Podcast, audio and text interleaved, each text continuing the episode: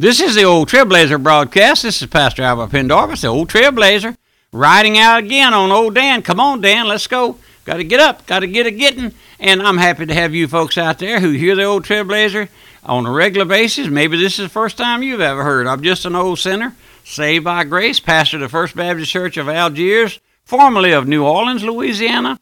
And now we are living in, up in Walker. We got run out of New Orleans by Katrina and we're the Lord has blessed us, given us a grace to come here and open a new chapel, a new bookstore, and the Lord's blessing. And and also before we get started, we bring you this series of messages on the home, and the children, the family, and the wife.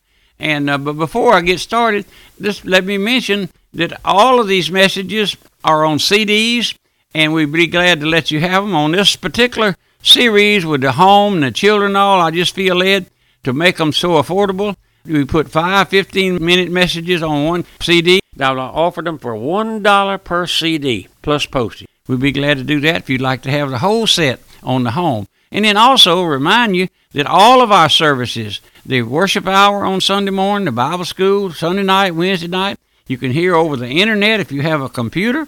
And if you have trouble finding those things, write me, let me know. I'll send you all that information. But let's get back to our study. We're looking at the home we saw the first home there that the Lord put His blessings upon there in the garden. And uh, then we, we, we saw the man, the head of the house. We saw the woman, the queen of the home. We've gone into extensively how that Christ is the head of man, and that man is the head of the woman, and the parents the head of the children. And we saw those things. In our last study or two, we saw the woman, the queen of the home, and we come now to the children as a heritage of the Lord. Our children a heritage of the Lord. And uh, we saw that. We've gone there uh, quite extensively already. But we're looking now further on down, and I want us to notice one great fact. Children have to share in our blessings or in our curse. I ask you if you could realize, my man, that your children, your child, will either be blessed or cursed by every act of yours it would make you sit it would make you sit up and think if you would just realize thousands upon thousands of fathers and mothers this morning today have never felt the responsibility of their children. I see so much of, of abandonment now. Men, with we go back to that what we've spoken of quite often about how that men and women now, young women and young men, are shacking up, never, never getting married. They bring children in the world, and for long, the man runs off and abandons those children, abandons that poor girl, and uh, she's on the she's just thrown out on the world with those children. And then oftentimes the mother does the same thing, and the children have to depend on the welfare system, or they are those things, the social services, and it's just, it's just a, it's just I often call it a, a just a, a tragedy. It is a tragedy, but my friend, we don't all have to do that, do we? We don't. No, many folks just take the kids for granted become a problem.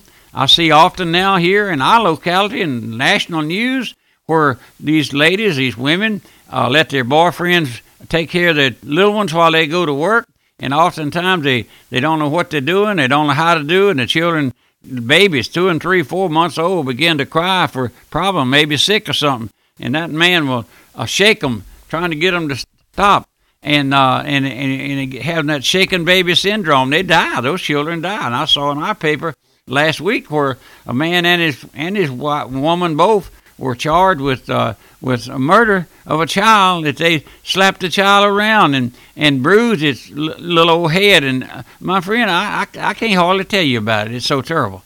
But we see it on every side, hand and corner now. But my friend, let's don't take our children for granted. No, no. And then if you're young and contemplating a marriage and having a family later on, my friend, ask the Lord to give you grace to raise those children, to bring them up in the nurture and the admonition of the Lord. And that's what we're speaking of here. Now, let's face this fact of our responsibility in training up our children. Indeed, we find in Ephesians 6, chapter 6, in Ephesians, that's in the Bible. Maybe you're not, maybe you're not familiar. That's the Bible, God's Word. And I'm glad the Lord left us instructions, aren't you? Aren't you, mother and dad, aren't you glad the Lord left us instructions? Then it's not to be taken lightly. He says, Ye fathers, provoke not your children to wrath, but bring them up in the nurture and the admonition of the Lord. Can, can you just look at that word in the nurture? Oh, it brings the memories of, of a child in the home being nurtured. The mother is there and just taking care of the children, my friend. Listen, listen. Nurture and admonition refer to care and to discipline. To, to discipline a child is to bring him under the voice of authority and lead him to obey. Now, I found out years and years ago, I have three grown children and five grandchildren, and I found out many, many years ago, because I was brought up in a home where you had to obey. We used to call it mind. You had to mind your mom and daddy. Well, to obey, that's the same thing. And uh, I found out a long time ago because my parents were very, uh, they weren't religious. They had no religious feelings whatsoever, but they made us obey. We had to obey. And I believe if a child comes up in a home having to obey, uh, be, go a long way in his life. It'll go a long way in, in how he proves himself to be a, a, a grown woman or a grown man. But I know what I'm facing today. I know what we're facing today. And I tell my folks here uh, that, that, that I have no, no real hope of ever turning this situation around. Our authorities are besieged with, uh, they, they need more jail space because of the cruelty and it's all of those things. The children are growing up to be thugs, a lot of them. And I know there's exceptions. I know that. But the old trailblazer got just a little bit of sense. I know that if you don't start to bring your children up when they're small, three and four years old, and have them sit in church, my children, I made them sit in church with me. We didn't take them to the cry room. When they got big enough to sit up on a, on a bench, they sat they sat there with their with me and their mother and uh, they didn't cause a disturbance. No, no. And I know they're babies. I know babies get sick and they get the earache and they get the belly ache, and then you got to take them out and do something with them, get them, you know, uh, take care of their, their needs. But I'm talking about when they get big enough to to just to be to obey, they ought to obey, and that's what the Lord says. Bring them up under the nurture and obedience. Oh, my friend, to bring a child up, to discipline the child is to bring him under the voice of authority. Now we're, we're missing that today, aren't we? We're missing that. And I, I see, I see the, the conditions of the world, my friend. Oh, I see those conditions. I see the little fellers. It's not their fault. No, it's not their fault, my friend. They had nothing to do with bringing them into this world. But I see them suffering now. And listen, that word nurture means uh, feeding and promoting growth in the child to take charge of them. Every now and then we see on the news where one has been child has been rescued from a home where they weren't properly cared for. The little old ribs is sticking out. Oh, my friend, what what a tragedy! What a tragedy! And I know that we have places in third world countries. I know those things, and they they they're under a different situation than we are here in America. There's no child ought to go hungry in America, my friend. No, sir, not one child ever ought to go hungry. But listen, and I know in this day and time, to the average family, it's a battle to live. I know that with the economy like it's been for a while. But my friend, there's no reason for a child not to have enough to eat. I know, listen, I know, I firmly believe with all my heart that there isn't a family, regardless of how poor, but if you're willing to accept the responsibility for that child, God will lead you. God will work all things according to His mercy, and then you into supporting that that family. It may be not be the best. No, I know when we went when I went to school in grade school, my mother made many of our clothes. I had a brother two years older than myself, and my mother made lots of our clothes. Back then, uh, we was on a farm, and the fertilizer came in a in a sack made out of cloth. Back then, some kind of white domestic cloth, and my mother would make shirts and little shorts for, for us in the elementary school. Make them on the old sewing machine, old Singer sewing machine, right there in our house.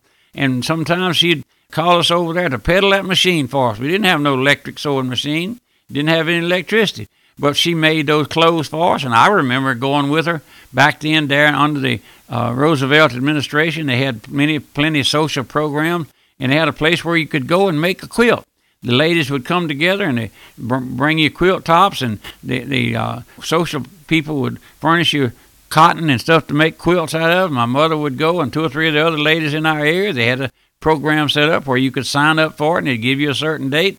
And I'd go with my mother to that little old place, and they had quilting frames hanging up in there, and they'd have two or three groups of ladies come. What a happy time that was! making quilts for our family. We always had plenty of cover. Sometimes I used to tell my mother, we can't even turn over in this bed. Mama's got so many quilts on it. But we was always warm. She was always warm. And we always had, had something to eat, something to wear. It may not have been the best. I can remember wearing patched overalls to school, patched, patched pants.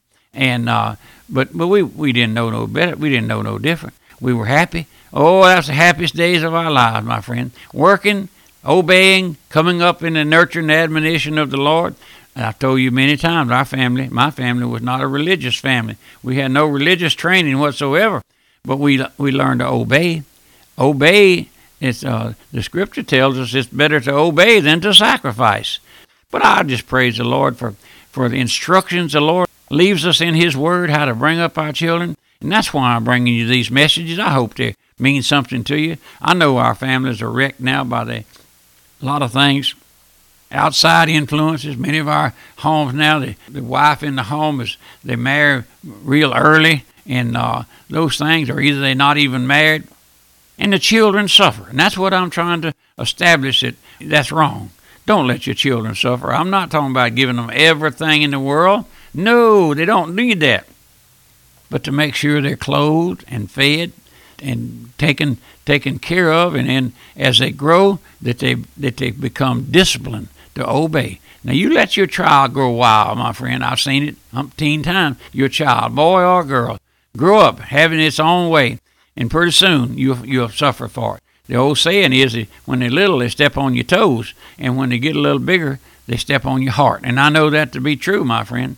And I praise the Lord for obedient children. But it doesn't just happen. Uh, no, you have to you have to take charge of those things. And I, I see that happening now. And uh, I'm just going down the line telling you what the Lord says. Listen, listen. Like I said, it may not be the best what you have for your child. It may not be what you would like, but if you will conserve your money, oh, live responsibly, oh, my friend, uh, you could manage. You could manage. And We get into that in, in our next study, maybe taking care of your money as well as you do your children, not throwing it away on this, that, and the other, and your children going hungry and going without shoes and clothes. But it's your responsibility, Dad, Mother, it's your responsibility to make sure those children are brought up. And the old trailblazers are running out of time. I wish I could sit down by your side, maybe drink a cup of coffee and, and a hot, hot tea and a piece of apple pie. Write me, let me hear from you. I'm getting calls from all over America. Folks tell me how much they appreciate the old trailblazer. Just an old country bumpkin. That's all I am. Don't have no high school, high education, just a high school. And but the Lord, I went to that school of hard knocks. Remember my address, the old Trailblazer, Post Office Box 1810, Walker, Louisiana 70785. May the Lord bless you and keep you. Goodbye. If you missed part of today's broadcast or would like a recording, the Old Trailblazer broadcast is now available for download to your phone, to your iPad, or computer via podcast. Find out more about our podcast by visiting our website at radiomissions.org. That's radiomissions.org.